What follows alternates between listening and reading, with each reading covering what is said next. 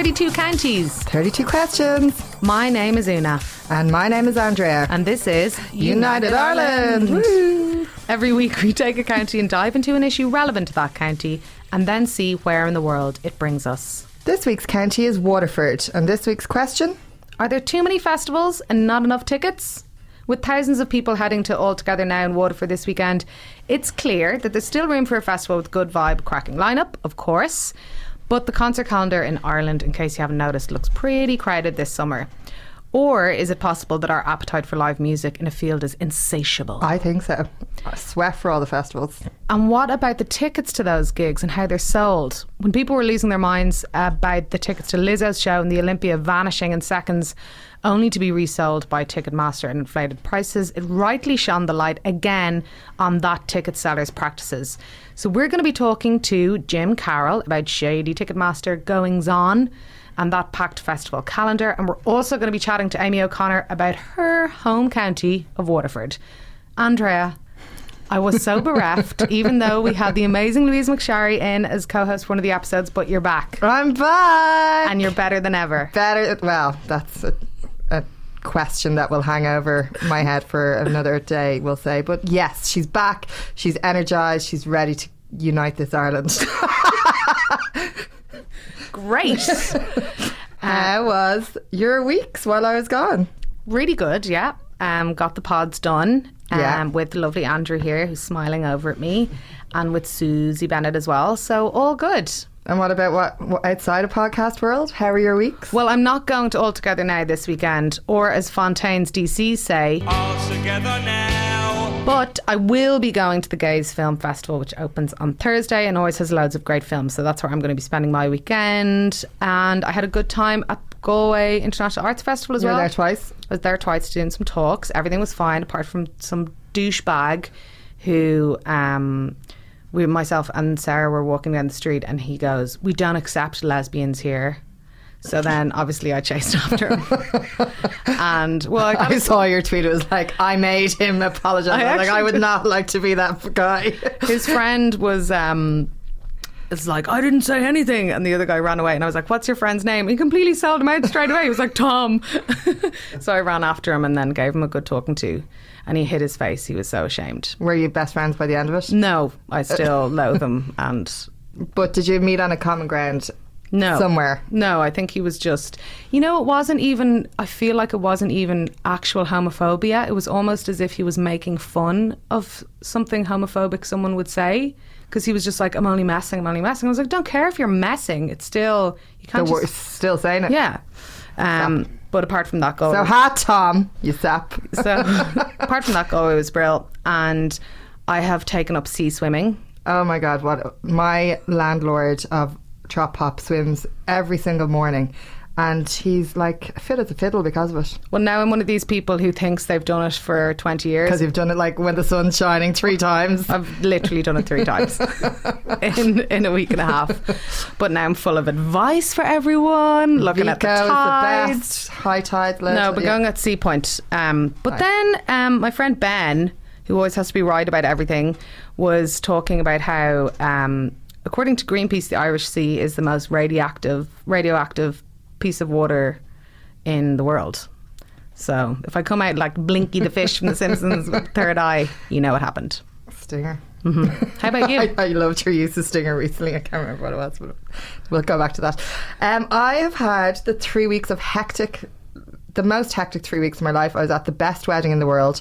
Um, hey, James and Brian.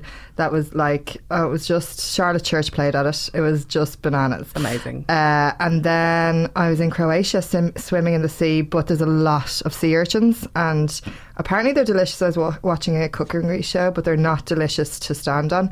So they're a bit, they're a bit of like, you're like, oh, I love swimming. Ah, I hate swimming. And then I was Nash Galling for uh, a while. With your amazing exhibition in the National Gallery. Yes, which is going brilliant, which is fab. There's a six-week supporting programme, so do look up and go to some of the things. Awesome. It's just so cute. But yeah, back to like having mornings off again. Phew. So that was our week. Now let's talk about the week that was.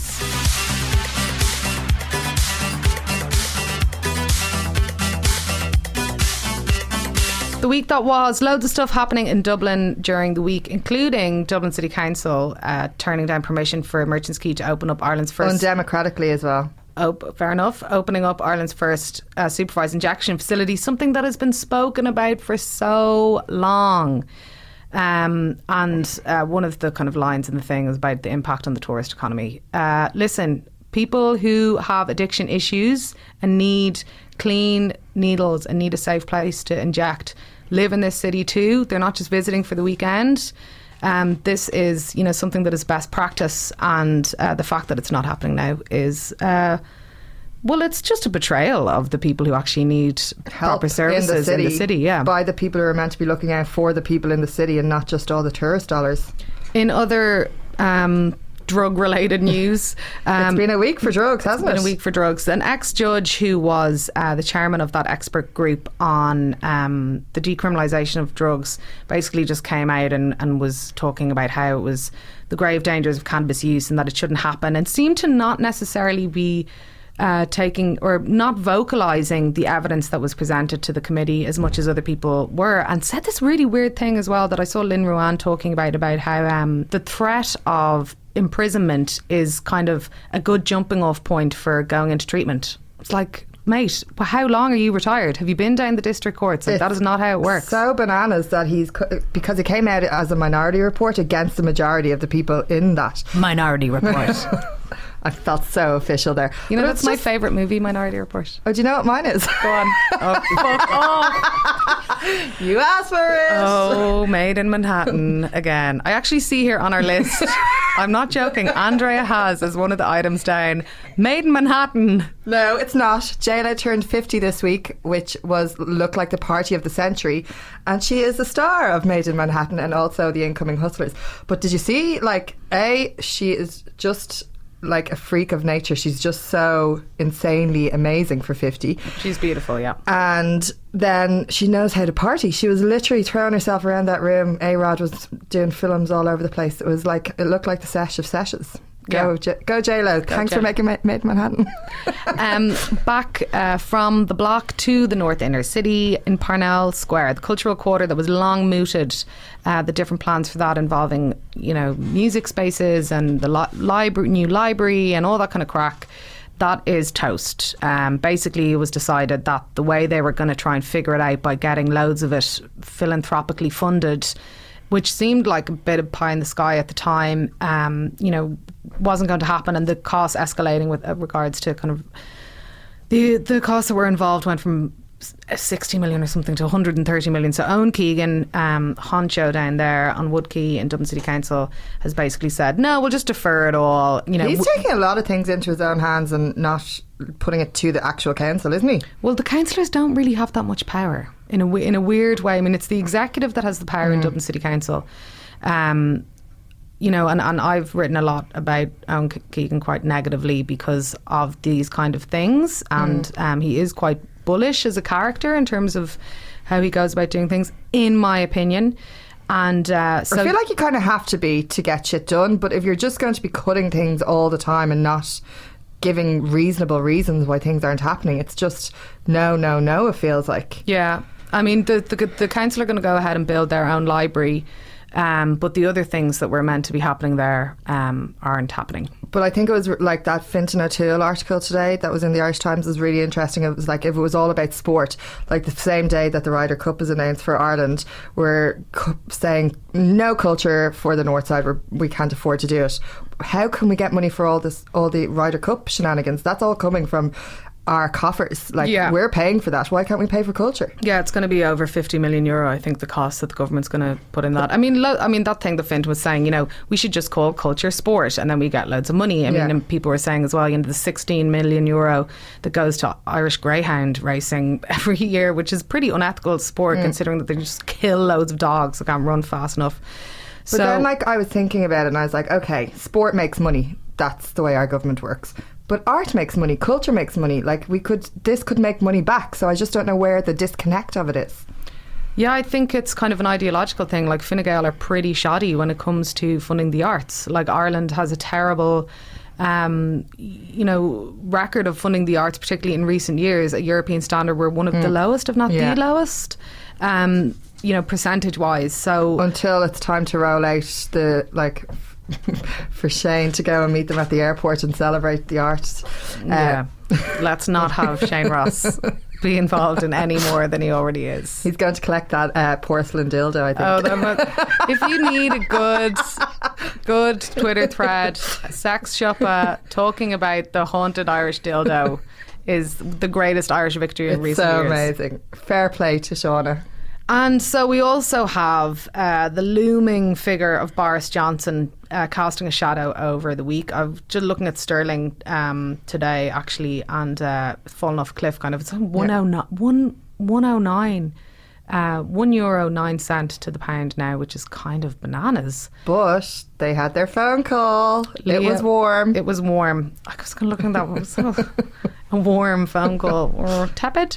Um, yes, Leo Varadkar and Boris Johnson have spoken to dun, each dun, other, dun. and uh, we'll see what happens. I mean, obviously Boris Johnson is not going to change his spots. He is flying that plane into that mountain, and nothing is going to stop him. So we were, are going to be talking about Brexit in a later episode in great detail. So we'll leave... When something actually happens. Halloween. So those those are the things that happened this week.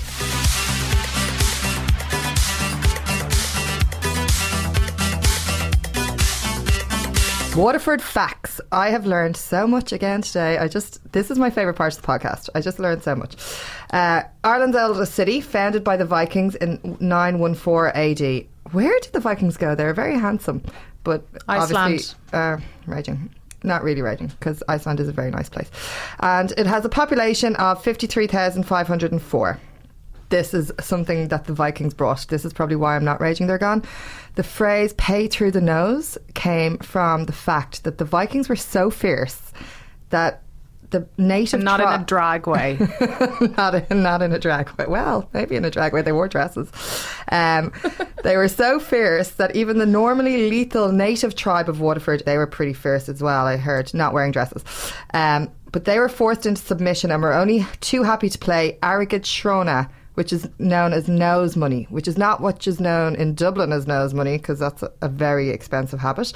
Um, it is something that they paid in order to keep their noses on their faces. Ah, I know! Thank God the Vikings are gone, good looking or not. The denazification is the origin of the expression to pay through the nose. Wow, I yeah. did not know That's that. why cocaine goes through your nose as well. Because of the Vikings. Yeah. It's all connected. The tricolour was created by a Waterford man called Thomas Francis Marr, which is really interesting, and flew for the first time on the seventh of March, eighteen forty-eight. Stunning. Um, in terms of businesses, obviously Waterford Crystal you would think is the most obvious export with crystal production in the city dating back to the eighteenth century. However... in a way that always happens. Now it's made in places like Slovenia, the Czech Republic and Germany.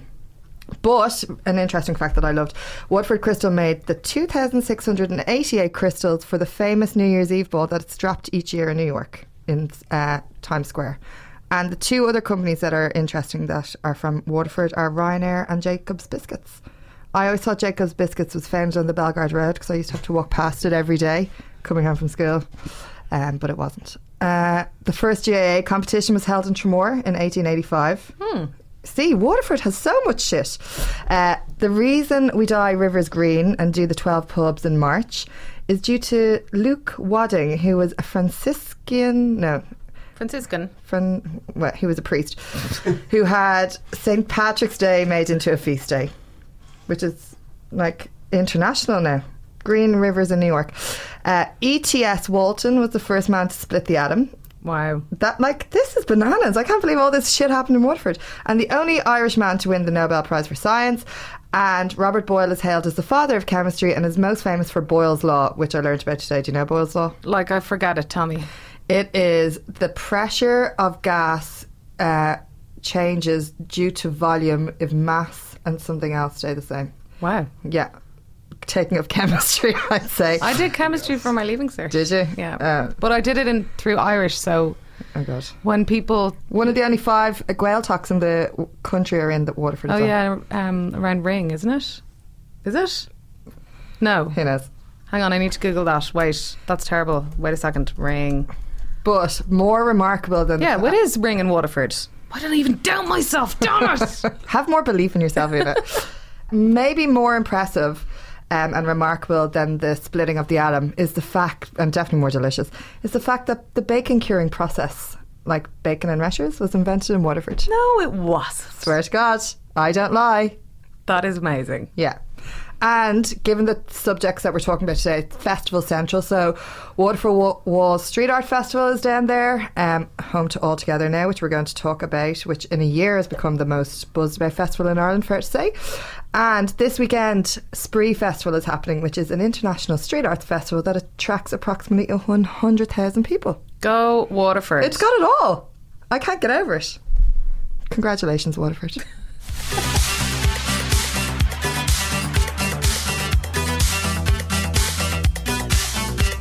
Our extended county rep this week is a woman who is close to all of our hearts because of her amazing writing and general brilliance, I feel.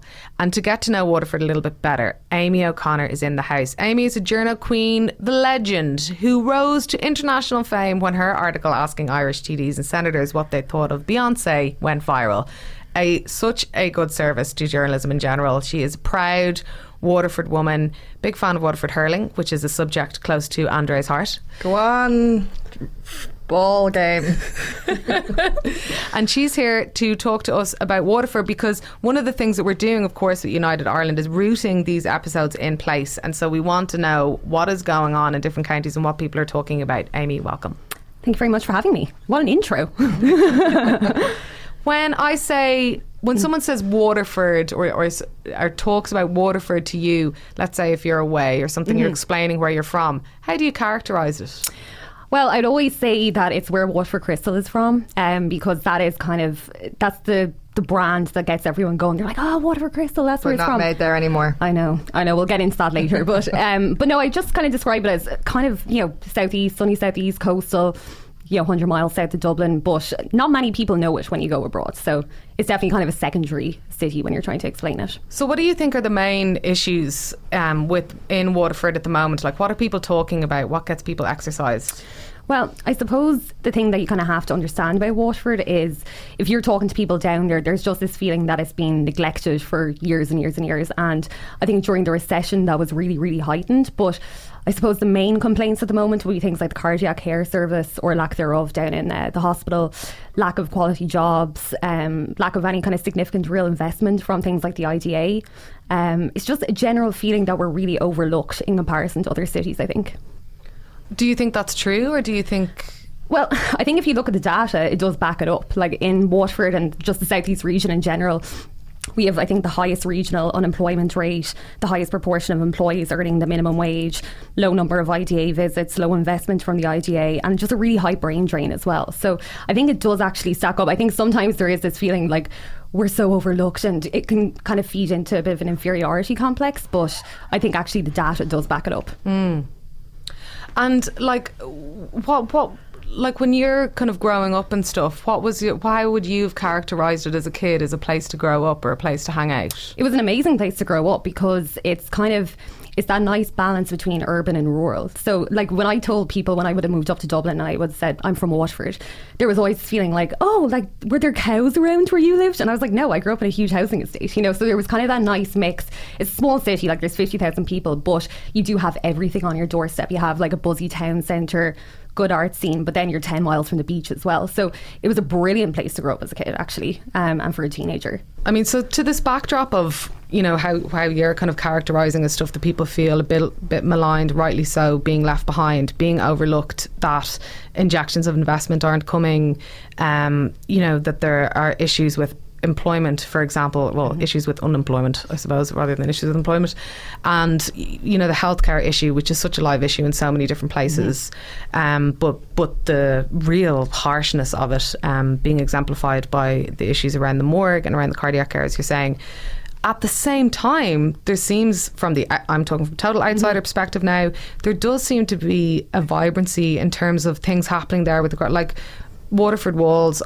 I think is an amazing mm-hmm. festival, yeah. like all, because street art is so kind of pushed out in so many other different urban parts of the country, um, for a city to be embracing it in that way is amazing. And you have, you know, All Together Now, which has kind of mm-hmm. become the new picnic in so, mm-hmm. in so many ways. And, you know, in the same way that people kind of equate, um, you know, a lot of people um, outside of uh, Leash equate Leash and Strap Valley with basically county electric picnic. I mean, all, I suppose All Together Now has the potential to be bringing this different kind of vibe to the county. How do people perceive um, the kind of burgeoning festival stuff down there? Yeah, I think anything that brings people down to Waterford is always seen as a good thing. Like, I mean, just even from, say, like All Together Now or the Waterford Greenway, which is, you know, this forty-six kilometre kind of wa- uh, walking and cycling trail. I've seen more people go to Waterford over the last year or two than I ever would have before. Like, it was just not a place that was on people's radars. So I think that stuff is still really warmly received, but I mean, it is also kind of seasonal in one way. So one festival a year doesn't necessarily rejuvenate a whole city. And I think that there are other things afoot down in Waterford. Like, there's this whole North Keys rede- redevelopment project that's backed by the Saudi Arabians that they kind of have um, huge hopes for in terms of bringing like a lot of new retail outlets and tourism and hotel stuff. But I, I think that there's just still a lot to be done if, if you want to actually really rejuvenate the city and allow it to fulfil its potential, because I think that Waterford has so much potential in terms of the infrastructure that's there, its location. You know, it's a really beautiful historic place, but I just don't feel like it's ever capitalised on it necessarily. But like you said, there's so many creative people doing good stuff down there as well, whether it's, you know, between Waterford and Walls or things like Grow H Q, that kind of the food restaurant grow it yourself kind of uh, vibe, and just loads of brilliant uh, people working in the arts and the restaurant scene down there as well. So there is, I hate the term green shoots of recovery, but there is like exciting things happening. Okay, okay Leo. Exactly, exactly. But there is there is exciting things happening, but it just still has a way to go. What would you say your favourite bits of Waterford are? My favourite bits of Waterford, well, Dunmore East is one of my favourite places in the world. It's where my dad grew up. Uh, for people that don't know it, it's just this gorgeous seaside village about ten miles from uh, from the city centre, but it's really, really beautiful. I used to go on holidays, holidays there when I was a kid. Yeah, it's my a really... My friend has a hotel there. There you go. Which hotel? The Strand. Oh, very nice. Look at this, the difference. I yeah. used to go on holidays there when I was a kid. Andrea's friend has a fucking hotel. I know, so bougie. um, but no, Dunmore used to be one of my favourite parts. And then, like, there's so many brilliant pubs. Like, I just love walking into Jeff's, like, on a Sunday evening and, like, sitting out in the beer garden watching the sunset, or going into Downes's for a Christmas pint. And I love the people in Waterford as well. I do think there's a real resilience and kind of earthiness to them. Um, maybe it's because they've, like, the city has just been through such hard times that there is this kind of like, let's all band together and kind of get through it uh, kind of attitude there. But I think, yeah, I think the people and stuff are just, Uh, Waterford people are so proud. Like, I mean, I don't know if you know that kind of phrase, like, I love me county and stuff, but there is a real there is a real um, there's a real pride there. And I think if you meet if I ever meet anyone from Waterford, like, it's just instant bonding. I do love that. What would you do um, to improve things uh, in in the ways that you've outlined might be lacking? Like, if you had, like, if you were mit- the minister for Waterford in a newly uh, appoint a new new role in a newly appointed cabinet by on Taoiseach Andrea Horan, um, what would be the things that you would go for? Well, I think one of the big things over the last like decade or two decades has been this talk about getting a university in Waterford, or at least getting kind of university status, because um, at the moment there's only W I T, yeah. which is, you know, obviously a great institution and stuff, but I think that what it means when you don't have a university in a place is that you're not getting high quality jobs going down there. So at the moment, it's not really a place that's feasible for a lot of young people to live, because the jobs just aren't there. Like, one of the biggest employers in Waterford would be, like, there's just loads of call centres, and that's really one of the only available jobs to people in there. If you don't finish school, say, that's kind of all that's there. Mm. Um, so I think just more investment in higher education in general, and then just looking at bringing, you know, say places like Cork would have firms like Apple and stuff there. Now, I'm not, again, proposing huge multinationals come, but at the moment there's just a real dearth of quality jobs there, and I think then there's just going to, like, I think Waterford and the Southeast region has the highest level of dependence, so people under twenty and people over sixty-five. Um, I think there just needs to be something to draw young people back there.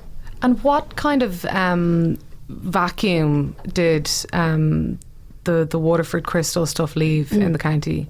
It was huge. Like, I think, you know, that happened, I think it's ten years ago this yeah. year, and I mean, I was still in school when it happened. I was in sixth year, and it was just bleak, you know. It was just really upsetting. You had a thousand people out of work, um, really massively affected tourism because it was one of the big draws. You know, you'd have like busloads of people coming to the visitor centre uh, every day, and that just kind of dried up. And I don't think maybe the city realised how dependent it actually was on Waterford Crystal until it went. Because, you know, if you have obviously busloads of people coming every day, they're spending a lot of money, it's all gone back into the local economy. But then when that dried up, there was just this enormous vacuum. And there was also a thing, Waterford Crystal, aside from the jobs, which was really, really devastating, it was such a part of, I think, just Waterford's identity. Mm, point so, of pride. Yeah, like, yeah, exactly. So when it went, it just felt like a really devastating blow to the whole city. And if you were to tell people, if they were popping down to Waterford, which they will be after listening to this podcast, um, what would be the one thing that you would tell them that they can't miss or would want to do? Ooh, that's a good question. There's actually a lot of really exciting food stuff happening at the moment. Like, there's an amazing restaurant called Everett's, um, which I don't think has really gotten kind of national buzz just yet, but it's really, really deadly. There's like a wine cellar that's from the fifteenth century. It's, it's so cool and great. Um, but I think I think just going around, like doing the Greenway, going to Dunmore East, going to Tramore, like there's just so much there, and I really feel like that people, not enough people know about it. Get a tan. Get a tan. Is what you're saying. Exactly. Go see amusements, do the slot machines.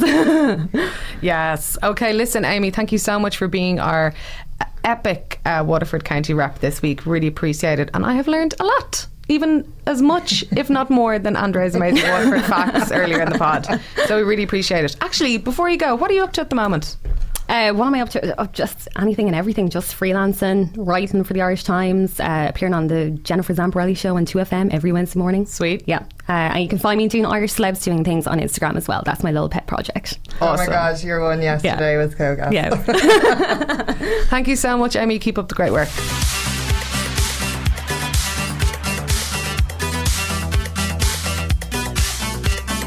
In studio, we have Miel Mucker, Jim Carroll. Jim is from Orty's Brainstorm, um, formerly of the Irish Times. He has written about ticketing and festivals and all that palaver as long as he's been alive, he claims, even as baby. I learned to type. The first words I learned to type were uh, M C D concerts. Good to know.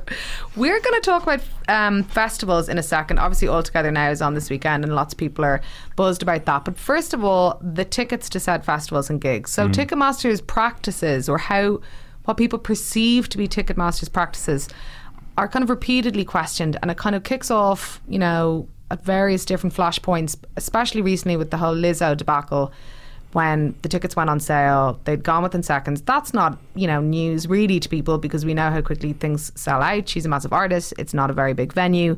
And then you see these kind of like platinum tickets going on sale that are basically just the same seats next to somebody else that are sold for one hundred forty quid. And then there's all the different reselling websites, blah, blah, blah. One of the big things they get hammered about is the reselling and repackaging and, mm. and in like, but the repackaging thing in the same venue and elevating the prices. That mm. was kind of the first time I saw that in an Irish context. Mm. What is the deal with that? Okay, so the deal is, you said there, there's, there's not news. It is news when it happens to someone like Lizzo, and people people are like goldfish. They forget. They forget that when you have a big artist playing a small venue, there's always going to be disappointed people. Someone, I can't remember who it was, one of those kind of like media monitoring companies, said that there was twenty-five thousand tweets about Lizzo on the day tickets, uh, the, gig, gig, the gig was announced. So you immediately go, ho, ho, ho, we're in trouble here. Uh, and, you know, they were in trouble, you know, because, I mean, she, if you look at all the other shows she's playing on a European tour, they're all much bigger. bigger venues, so there's always going to be a kerfuffle. The kerfuffle this time around, though, was, as you say, about platinum tickets. And it's very interesting. Ireland is, Ireland is used as a test case by people like Facebook, Instagram and Ticketmaster to try, to try out new things. Platinum tickets isn't new. It's it's, it's basically like, it's, it's kind of like, you know, it's Ticketmaster's way of doing secondary ticketing again. Secondary ticketing was outlawed in Ireland, in, outlawed in inverted commas, by Noel Rock and his crew. You know, they got rid of the likes of kind of uh, uh, Get Me In and Seatwave. And, Seatwave. And yeah. like, like the, no, uh, they, they kind of, yeah. they kind of got rid of that to an extent. You still got Viagogo, and Viagogo is a very interesting thing because Viagogo employed two hundred people down in Limerick. So, given that the currency in, in train around the cabinet table is jobs, we won't get rid of that anytime soon. So, what Ticketmaster have done? You see, Ticketmaster are in a very interesting position, and like I know people who listen to this podcast going, we're sitting back, they've got the popcorn out. Jim is going to lash into Ticketmaster. Jim isn't going to lash into Ticketmaster. Ticketmaster are the whipping boys and all this. Ticketmaster basically are in a situation where they're used by the promoters and especially the artists to take all the flack over tickets. The whole Billboard story recently about Metallica, Metallica using kind of like, I mean, one of their boils to kind of like get tickets to scalpers to make more money is just what it's about. The artist wants to make loads of money. No one is disputing that, but the artist is an artist, and the artist doesn't want to be seen to be making loads of money. The true price of a gig, if you, if you were kind of like, I mean, to price the, the house properly for the Lizzo gig in the Olympia, ticket price for that should be about two hundred euros. There's definitely the demand there, and Lizzo, like Lizzo's people, I'm sure were kind of thinking, oh yeah, we could, we could, we could. Like, and I've, I've hung out with Lizzo's people, and like, you know, they know the value of money. You know, those girls know the value of money and the price of tequila. And the thing about it is, they know they could charge two hundred euros for that, that gig. And they know people would pay two hundred euros. But could you imagine the outrage if they charged that? And we've got this situation where, like, the artist and the promoter want to charge as much money as... But the artist, the promoter wants to charge as much money as possible because he or she is on the kind of, like, the hook for a fee. The artist kind of knows, yeah, I could charge a lot of money, but... the social media backlash, the, the hate I get for doing that. So what they do then is they turn to Ticketmaster and go, hey, Ticketmaster, you're going to be the whipping boys and all this. Ticketmaster have no choice. They were purchased by Live Nation many years ago. They were purchased by Live Nation with a huge amount of money on their balance sheet, cash in hand. So like immediately Live Nation going, yes, brilliant. And they're used all the time as the whipping boy. It's a bit like NAMA. It's a bit like NAMA for bad banks.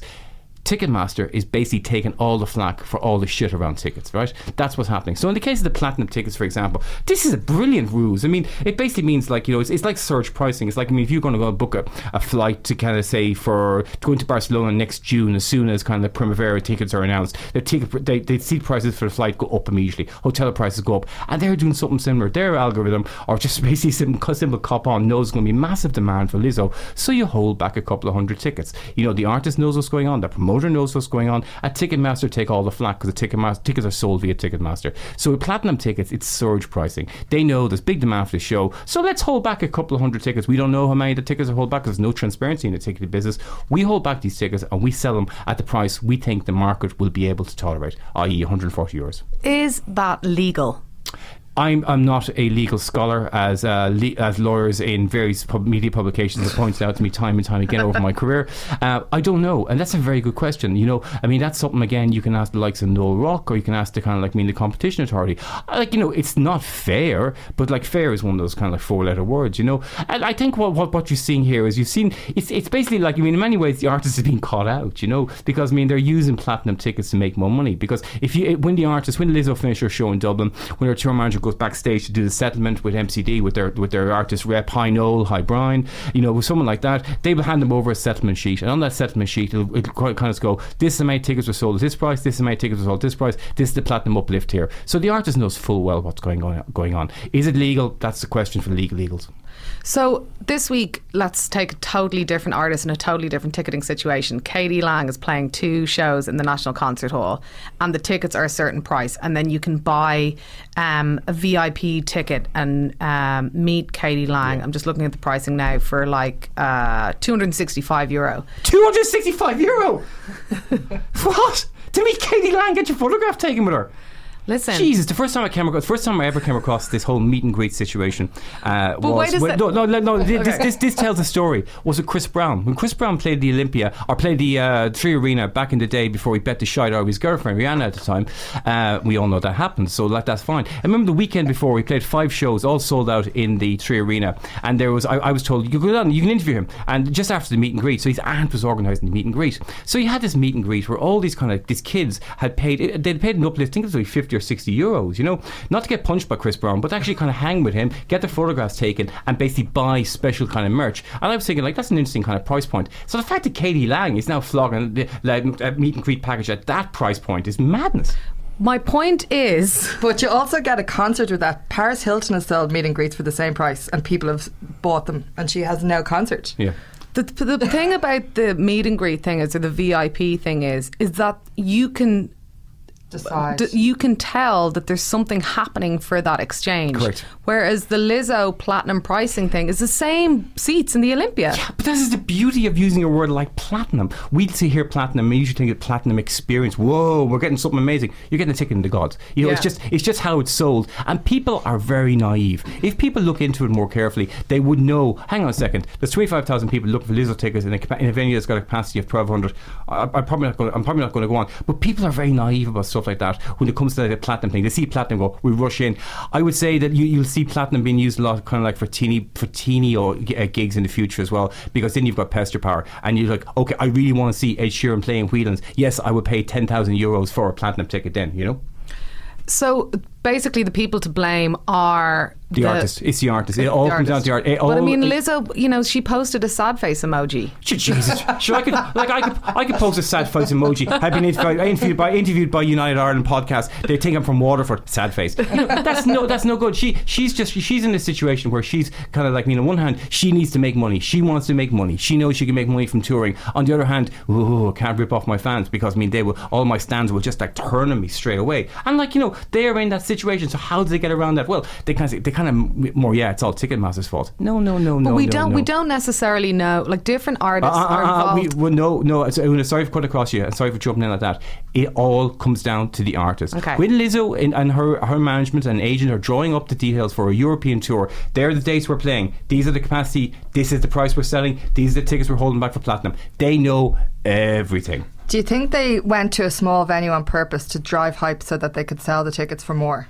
Uh, I know. I, I would say that what happened basically was there was a. I, I, I don't have any information on. I don't have any necessarily any kind of like information on this. I'd say there was a, a bidding war between two promoters for her to play Dublin. Uh, if they could put her on in a bigger venue, they would have. But we're in a situation where we don't have the right venue. People might say, "Oh, you could do the Three Arena." No, no, no. Three Arena is a arena. If you look at all the other shows she's doing in Europe, they're all sort of like what they call theatre size, up to six thousand capacity venues. So there's nowhere in in Ireland that could have kind of that could have accommodated her. Yeah, but their way, I mean, also the way that, like... And art, also, the other thing as well, so again, sorry, you want to cut across. Just fucking going to kill so, you, so I, I apologise every time, but just follow on Andrea's point. I saw an awful lot of people on Twitter kind of going, whoa, Lizzo, you can play four nights in the in, in, in, on, on Dame Street. That's no, no, no, no, no. The tours are already scheduled. She's in, she's out, get out, move on. It's that's the way it's going. Totally. There's no way to be made elsewhere. But also, like, there is a trajectory with the artists, especially like new artists that are very buzzed of, like Lizzo. It's like, you know, you come to Europe, you do the theatre venues, the arenas are already booked in down the line or whatever. Maybe not,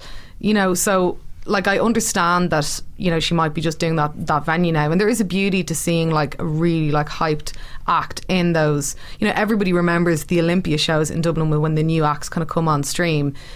You know, that's fine, and I don't mind if shit is selling out like in, you know, thirty seconds, mm. but not for these, like you saying, surge pricing. Anyway, we're gonna just just on, just to follow up on that kind of point. You know, I mean, I, I I'm I'm surprised that M C D haven't announced a twenty twenty show for her already, because I mean, you could sell those tickets like I mean like like gold dust. You know, and now, she, now she's coming in doing one, an outdoor show next year. Sell the tickets, get them out, get them, get her rid of. Yeah, um, I mean, I'm sure she'll she'll be doing like way more stuff. That that's she obvious. Said she's doing an arena yeah. tour next. Yeah. So like it's obviously. But okay, so let's go back to the, another kind of surge of, of things with regards to the festival calendar. This episode is about Waterford, your mm. favourite county as a Tipperary man. We bet them many times. No um, and All Together Now is obviously a, a festival that I think a lot of people thought mightn't have worked.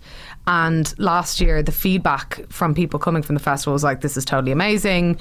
Um, then you have the situation with Pod. Obviously, the death of John Reynolds, um, you know, had a, like, I mean, he he, he was Pod, uh, mm. let's face it. Um, and then you have their their debts. There was a piece in the, in the Sunday Business Post recently, which kind of nearly ten million there thereabouts with regards to loans and things out to creditors and so on. But you have this festival that came on in a crowded calendar in an untested site. It's a new brand. Uh, the lineup isn't super duper star, but it's solid and it takes off. And, you know, once again, you think, God, how many more festivals can we have? The Picnic sells out now without even announcing its lineup. Longitude sells out, focuses on hip hop for the kids. Mm. That's grand. Big outdoor shows in Marley seem to do well. One's in Trinity as well on the Ivy Gardens. C Session sells out. Independence Weekend tickets sold out. Body and Soul had to work hard to sell tickets this year. I feel, even though I was down there, it was really, really nice vibe. Forbidden Fruit kind of the same. There's that new Kaleidoscope Festival. It seemed to be Melvin Ben trying to maybe steal the thunder of the Groove Festival down there. Got that family friendly thing going on. You have Life. You've got box stuff happening in Punchestown with Dennis Sultan, Annie Mac and uh, Nina Kravitz and all those heads. Balsonic and Belfast. The smaller ones seem to be chugging along. There, thereabouts, Knock and Stock, Another Love Story, Takes Village, Drop Everything's every two years, more mm. about art, I suppose. You have the brand new Queer Festival, Love Sensation in Kilmainham in a couple of weeks' time. Then there's the news about Beat Yard today that they may have to move from their Dunleary uh, venue because yeah. of whatever development going on there, whatever it is. Um, you've so many Irish people travelling to festivals. Um, you know, as you said yourself before, we were we were talking. You were, you know, I'd seen Lizzo Primavera. So many Irish people going to Primavera, Glastonbury. So many Irish people going to Glastonbury, as well as people going various different places seeking out city festivals. You know, whatever. Great Escape, Airwaves in Reykjavik, what mm. have you. Um, what were we saying? Homo Block. Homo Block yeah. in Manchester. Everyone seems to be going to that. Yeah, I'm going to Homo Block in Manchester. Yeah. And all, you know, people grow out of the music and feel buzz. They go in for different things. Like, how is this sustained? Are we mental as in terms of a a, a, a population that goes to so much live music? Mm. Mm. Are are we an outlier? Mm. Basically, if you can't buy a gaff, you go to a festival. You know, it, it, it's it's it's a lifestyle thing. I, I, I'm not surprised by anything, anything you've just kind of said. I'm not surprised by the way you've kind of went through and said these festivals selling out, this festival is slow to sell out, All Together Now took off like a rocket. The reason why All Together Now took off like a rocket in year one was John Reynolds, God rest him, he basically had learned all these mistakes with Electric Picnic. It took three or four years for Electric Picnic to kick in. All Together Now kicked in year one. Boom. And there was a huge, it was a massive, massive, to quote Michael McDougall, my favourite music business economist, there was a gap in the market and there was a market in the gap, and it was perfect. It was absolutely perfect for it. You know, all those festivals, like, we like going out, we like experiencing. Like, you know, I thought the I thought the boom would have stopped getting boomier a long, long time ago. I, I really think I mean, I always remember I was working as a sub in the Irish Times in two thousand three, and Hugh Lennon did a, I did a piece on kind of it just basically in two thousand three, like sixteen years ago, calling out all the festivals and shows. Robbie Williams, like, I think Oxygen was still going on that stage. Electric Picnic was kicking in.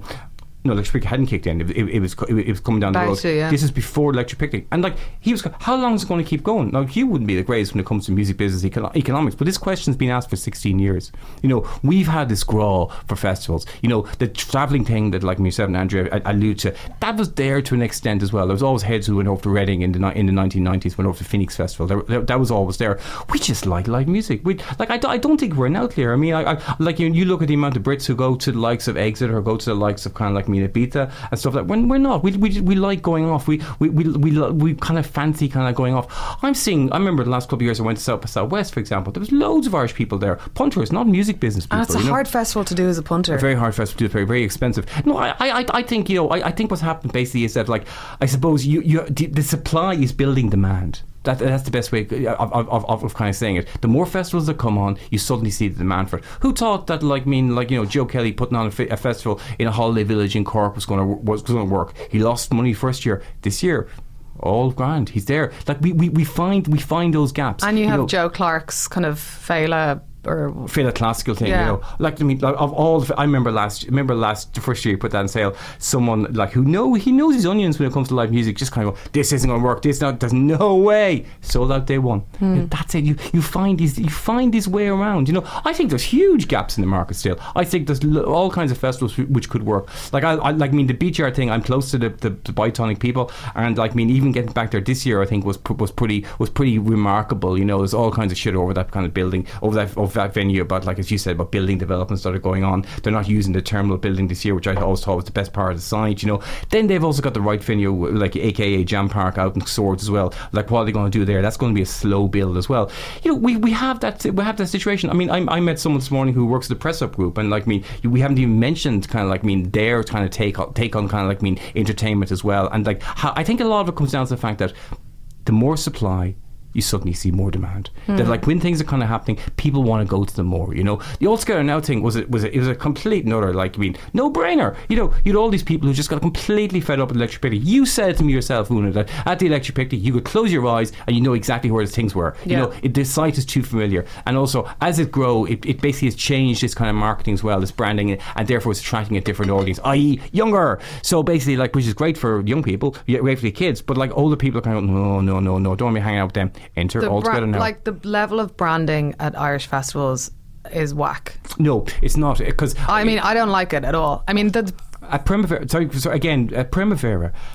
Like the level of branding at Primavera, it's, it, that's, a, that's a question you need to talk to branding and advertising people. It's not about the level of branding; it's about the kind, the of, kind branding. of branding. And yeah, the, you're the right. level of branding, level of branding at kind of like Primavera was pretty flim and serious. You know, obviously you had Red Bull, Adidas. You would say it at a stage, and like there's there's an artist I know, and I remember kind of like saying to him because he was playing at the stage, "Dude, they're going to bring you on stage in an electric car." And he said, "No, they're not." I said, Dean said, that's a really good idea. Like, bring him on stage in an electric car. You know, Pull and Bear had a stage. Um, Ray-Ban had a stage. You know, it's like, and it, it, it all this, all it was all subtle. It was very subtle. This, you knew they were kind of like branded stages because they were named. Still so lame, though, isn't it? I mean, no, I remember. It, do you how, remember that year at South by Southwest oh, where we saw um, a, at the Doritos party and there a was a, part, a, a band machine. playing in a giant vending machine? It, it, it was uh, Ghostface like Killer, Ghostface Killer from the Wu-Tang Clan and Public Enemy played inside a giant Doritos. Uh, Uh, vending machine. It was just a metaphor for the music industry. It was horrific, and it was just, it was just like you were watching, kind of going, "This isn't happening, dude." And I remember the hotel I was staying in at uh, that that year with Leagues. Our window opened out on the on the, on the park where the Doritos vending machine was, and we're just looking out, going, "What? No, this, is, this can't be happening. We have to be tripping." No, it's there. It's well, there. No, I suppose nothing is as bad as the branding at American festivals, at Coachella and all that, yeah. like bajillion uh, wristbands. But, but go back, go back to your question there, Una, about you kind of said about like the, the over branding of something like Electric Picnic. You know, uh, there, there's one stage. I remember the last time I was at Electric Picnic being barred from Electric Picnic by Melvin for reasons that we won't really go into. Hi, Melvin. Uh, basically, I remember walking around and coming across like there was music blaring from one stage, and it was a stage that I can't remember the name of it, but it sold vaping things, right? Oh yeah, uh, yeah, Logic, it's a vaping Logic, brand. That's yeah. it, Logic. And I remember. Kind of going, my God, the music was blaring out. It was louder than any other stage. And the music was pretty decent as well. You know, it was old school hip hop. And I was going, that's really interesting. Then it kind of cast my mind back to the last time I'd seen that stage. And it had been at Beach Yard and Big Grill. And there'd be no music blaring out. Because basically, the people who run the Big Grill and Beach Yard said, don't be blaring out the music. You're just selling vapes. Don't be blaring out the music. Whereas Electric Picnic, obviously anything goes. Yeah, and I suppose, I guess the thing is, like, there's always new cycles of people going to festivals and wanting to go to festivals, new generations of it, even if older people are like, nah, I don't want to be, mm. like, bombarded with Heineken signs anymore or whatever. But I think it's a, it's a way of marketing in Ireland. We kind of have this way of marketing that's put it in their face, put it in their face, put it in their face, loads of branding. And P- Irish branding and marketing people don't seem to know if you're subtle and do something clever and good, that people will have an affinity to it rather than having it shoved in their face. Do you think, Andrea, given your background in branding, that's down to kind of like the client as much as one hundred percent. Clients want to put a logo wherever on anything that doesn't move, essentially. It's like logo, logo, logo. It's like if you do something a little bit more clever and add value and make people's experience better, then it, it's better than just logoing it mm. up everything. I remember having a conversation about music branding. I, I, I ate a brand at a client and uh, they, were, they were kind of going about, oh my God, the Red Bull Music Academy, that's where we want to go, to go to. And I was thinking, But, but like, you're as, you're as far away from the Red Bull Music Academy as you could possibly be. But mm. no, they wanted that. And they thought they could do the Red Bull Music Academy by doing what you just say, plastering their logo absolutely everywhere. Sidebar on uh, Or B M A, which I think is like the most successful branding and music um, initiative yeah, ever. Sure, I mean, Red Bull have pulled all of their music um, projects now. So, I mean, that's that's like a massive loss for actually what was actually quite sophisticated and decent mm. um, branding or collabs or whatever you want to call it. And they, now, created, they created a great archive of stuff as well. Yeah, a great ar- digital archive. And, and enabled the, artists. But the money they spent, I, me- I remember having a conversation with someone in New York, Manny it was from Red Bull, about it. And like, you know, in New York, I mean, that year we were there in New York in mm-hmm. uh, twenty thirteen. And uh, they were everywhere. They had subway ads. They had massive kind of like I mean, uh, uh, mobile displays in Brooklyn. Like they were spending, I was kind of, you're spending an absolute fortune. He said, yeah, they were said, handing out like news. Red Bull newspapers at every subway stop in downtown Manhattan. He said, dude, we will spend as much on one practice lap of a Grand Prix, for a Grand Prix, than we're spending here in, in, in New York this weekend. That is insane. Mm. But they're at that they're at that level where it's millions. It doesn't matter. It's millions. So back to the festival thing and with um, All Together Now on this weekend and all that kind of stuff. My theory on festivals, and I want to bounce this off you, um...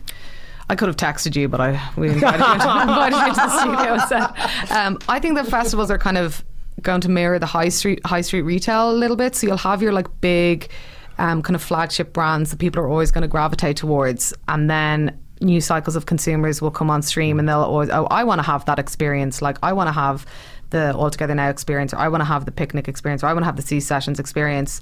Um, and then there's the niche stuff that's more kind of grassroots, more specialist, more experiential, that will kind of still do well because yeah. you can't necessarily get it anywhere else. It's very specific, maybe site specific, et cetera. I think it's in the middle that festivals are going to start to struggle. Like the cookie cutter festival stuff, I think that that's going to get flushed out in the same way that mid-level high street brands are, are really feeling it. Yeah. Give me an example of what the mid-level of festivals you're talking about here in Ireland. I think that... Um, Uh, to ne- I mean, you see, but I'm kind of wrong because I would think of something like a, a something that maybe be music in a field type stuff around like Independence or the Big Top or whatever. But they're selling out, yeah. so I'm wrong. Yeah. So I'm, maybe it's just what what my, I'm projecting my own kind of narrative on top of it.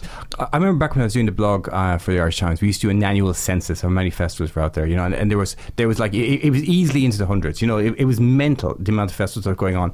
Michael Hann had a piece either in The Guardian or Financial Times recently about the kind of the smaller festivals in the U K that I'd never heard of, loads of these small festivals, and they're all doing great numbers. They're mm. all, like, I mean, they're all, all finding their groove, you know, and that's the thing, you know, you've also got to remember as well that, uh, that uh, the majority of the festivals you've kind of named earlier on, the Irish festivals, they're all promoted by what we call professionals. They're promoted by people who promote for a living. Your M C Ds, your Aikens, your kind of like, I mean, the people at the Life Festival, Body Tonic lads, you know, it's like they're all in it. They're all doing other things. They're like, I mean, they might be putting on club nights, but they're professionals. The, the, the, the chances get found out very easily. Back in the blog days, we used to have a thing every summer called delinquent promoters. They were people who would fuck shit up, and what they would do was, like, I mean, it could be the likes of the Killarney Festival where Daryl Downey did and it was a complete fucking disaster. It could have been Light Colour of Sound or Light Colour Action or Light No Fees or whatever it was in Kilkenny. There was people who were coming on and they were chancers they were chancers or they were basically they were getting shit wrong, and they they gave the whole scene a bad name. And like, people used to always kind of say, why are you coming so hard down on them? They're just amateurs, they're, they're just well-meaning music fans. I can't hold, you can't hold the likes of M C D and Aikens and Pod to account if you can't hold, hold everyone else to account as well. And all those festivals which we've kind of mentioned and which kind of like happen again and again and again, they're done by people who are doing this for a living. Mm. And like, I mean, it was professional. They need to make money off so this. I'm wrong in thinking that it's the more generic, the, the generic ones will stay the course. The I mean, like, ones, the generic with regards ones will stay the course. To the picnic, like, um, I too was barred from the picnic uh, back in by John. Hey, yeah, yeah, yeah. John. So we have, two, ship, we have two, two generations of uh, being barred from the picnic. But not anymore, I hope. You never know. Uh, still, still time. Um, Hi, Melvin. But one one of the things that I felt about how's um, the gaff in Twickenham when people would give out about um, the picnic, like, you know, having these kind of nostalgic things about when Pod was running it and like, oh, it was much better, la la la.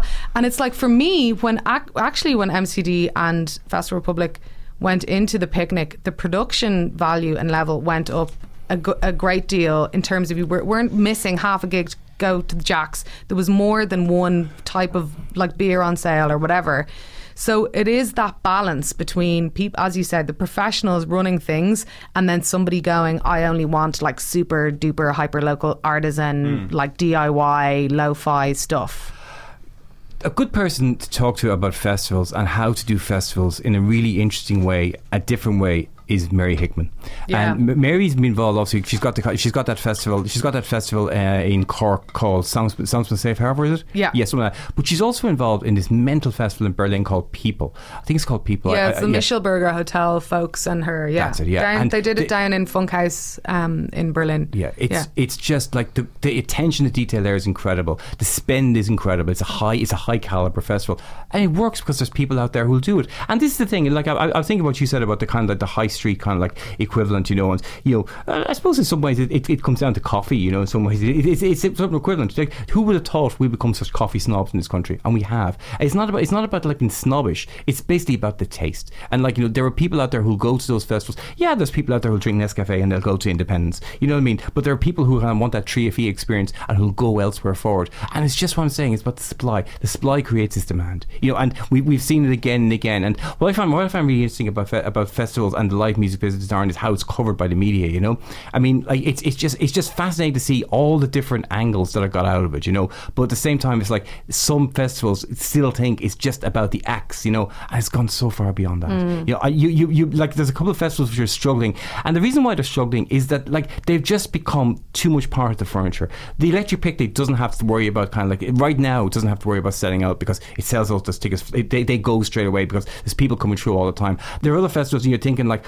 You know, Body and Soul is one, is one example. You know what I mean? I, I like. I mean, I, I know that basically they need to they need to do more work. They need to. They, and, but what do you do? You know, you've been going for so long. Do you take a break? Do you do kind of like I mean like Casapalooza did and just take a break for a year or so? Like, how do you kind of like reinvent a festival? That's when it gets interesting. You know, what I mean, Electric Picnic has done has done it.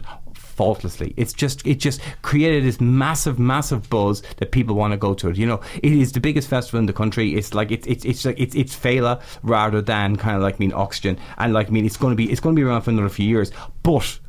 What would be interesting is that when it stops selling those tickets right off the bat, when it when it can't sell all kind of like fifty-five thousand tickets in one or two goes, when they suddenly, like, I mean, Brian, I remember Brian Spahn saying to me years ago about, like, I mean, how te- how you sell festivals. Brian Spahn from M C D, how you sell how you sell tickets these days. He said it's all about the open. You open big, and then it's like, because after that, like, I mean, you, you might you might sell tickets in the kind of like a couple of days leading up to it, but you have to open big. You know mm. what I mean? You, you really have to open big. So what happens when festivals don't open big? You know, then it becomes then you become the kind of like situation where they're getting on to, to my, my my my my people in R T E and buying loads of ads. You know, then it comes out like the whole Neil Diamond factor or the Bob Dylan Neil Young factor, and you're selling loads. You have to buy loads of ads in order to flog those tickets. As always, Jim, we have asked lots of questions. We have gone around the houses. It has been an absolute pleasure, and there's so much more in this, so we're definitely going to be talking about it again. And uh, it's so great to uh, hang out and chat about music shit again. Thank you very much. It's, it's like I, I'm I'm out of the game. I'm no longer involved in the music business game at all. I keep getting dragged Just when back they thought in. You're pulled out, okay, buddy. Thanks very much. See you in a field.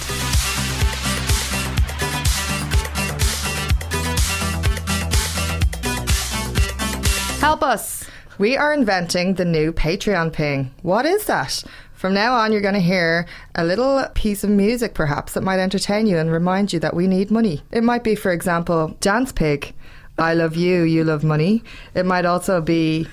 Your Cardi one, B. Cardi B. Your money. One. Your one. The glam bitch with the fab nails.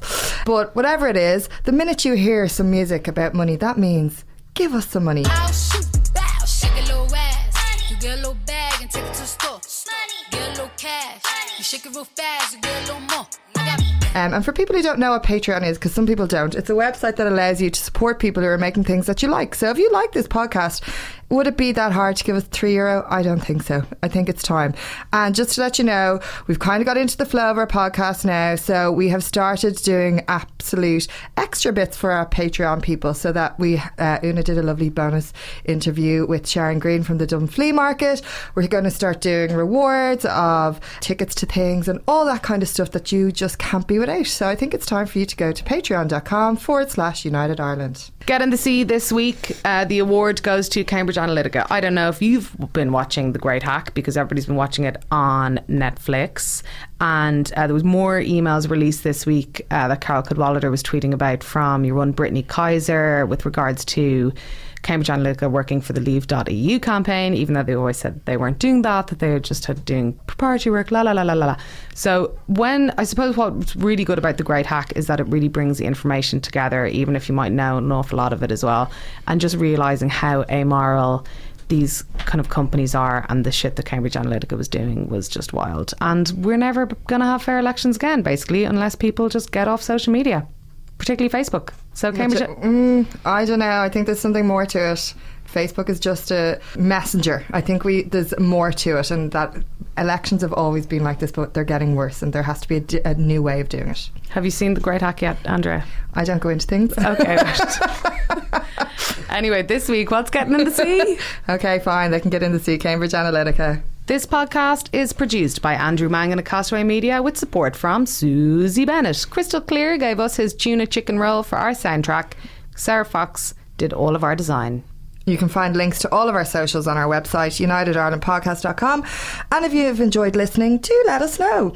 And actually, if you have any suggestions for subjects you'd like us to look at for an episode, do drop us a little mail or a D M, because we are wide open. Thank you so much to everybody who's been supporting us on Patreon. You are all brilliant. We have some very exciting tuna chicken roll news coming soon. But for now, Andrea. This week's tuna chicken roll. This has kind of been inspired by Love Sensation and the wedding I was at and all of these kind of reasons. It's a kind of a curveball, but I think you're going to like it. It is called Up um, by the Saturdays, but it's the Wide Boys edit. And it is an absolute stomper. I've been Una Mullally. I've been Andrea Horan. This has been United, United Ireland. Ireland. And that was Waterford. Waterford.